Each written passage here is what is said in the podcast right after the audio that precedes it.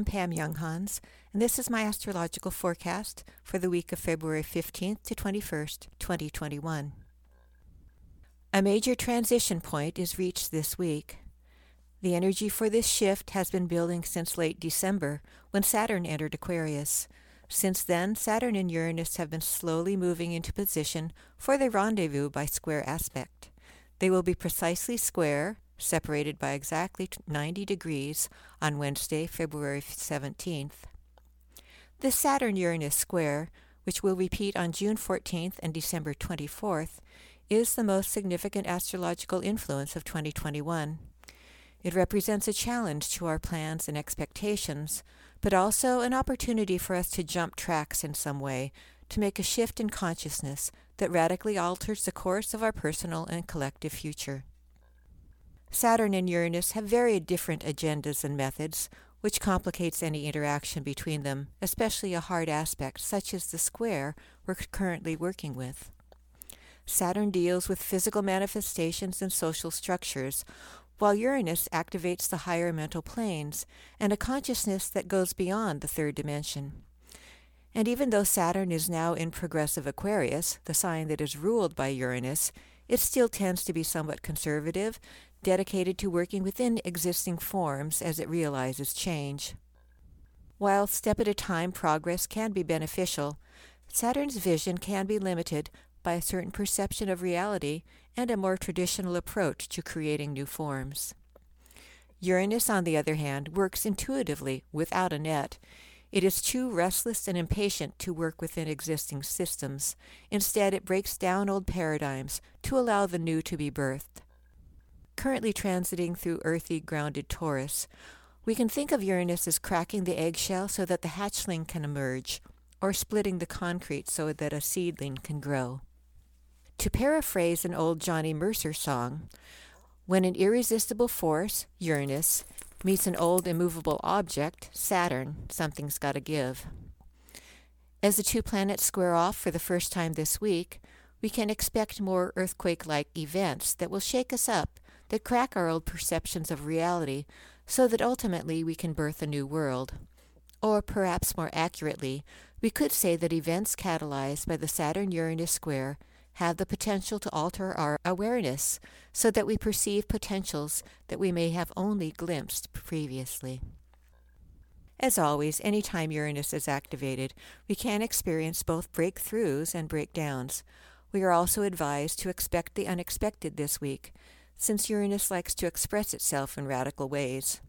Surprising events that may feel destabilizing can actually provide a more direct route to an expansion of consciousness as we seek answers outside of our usual frame of reference. Remember that Uranus has several aliases, which include God of Chaos, as well as God of the starry heavens.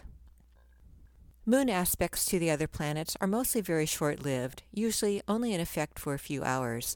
This is why I don't usually reference moon aspects in this forecast, other than events such as lunations and eclipses that do have a longer term influence. But this week, the moon will be playing an important role in the unfolding of events.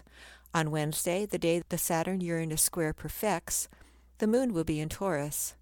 Luna will be exactly square Saturn and conjoin Uranus at 9:48 a.m. Pacific Standard Time, just a little more than 1 hour before the exact Saturn-Uranus event, which occurs at 11:08 a.m. Pacific Standard Time. The broader effects of the Saturn Uranus square are, of course, not limited to Wednesday nor to this week, but the moon's involvement on that day in- indicates a likelihood of heightened and potentially erratic emotions and behaviors. In mundane astrology, which is the study of how the planets affect groups and nations, the moon symbolizes the common people, public affairs in general, women and children, and crowds. Although each of us is working with the influence of the Saturn Uranus square in our own individual lives, we may see the effects of this first square manifesting in a very public way. The Omega Chandra symbols for the eighth degree of Aquarius, where Saturn will be on Wednesday, shed additional light on some of the energies we'll be working with on that day. And since Wednesday is actually the birthday of the Saturn Uranus square, these themes will continue to play out over the course of the year. Here are the symbols and their interpretations from astrologer John Sandbach. The Omega symbol is a man experiences much pain and discomfort as wings sprout on his back. The letting go of any personal limitations can be difficult and can create fear. This degree believes without reservation that people are capable of change and can be very encouraging of the process of them doing so, no matter how hard it is. To enter into a new way of being requires new abilities and skills, and this degree has a clear sensing of what these are and how to develop them. The Chandra symbol for this degree is a book. The words in it keep changing. When you quit expecting life to be consistent, everything becomes more interesting. This degree can look at the same thing again and again and each time see something different. This is much truer to how things really are. Its multiple interpretations, when shared, can help others to be more open minded and flexible in their assessments. The other planetary aspects that occur this week are not as significant as the ones we've been discussing, but they will inform our mental and emotional states on a shorter term basis. Here are my day by day, very brief interpretations of the other influences we'll be working with over the course of the next seven days. On Monday, Mercury is semi square Ceres. This is a minor aspect. It does indicate difficulty communicating our thoughts and needs to others, in particular family members.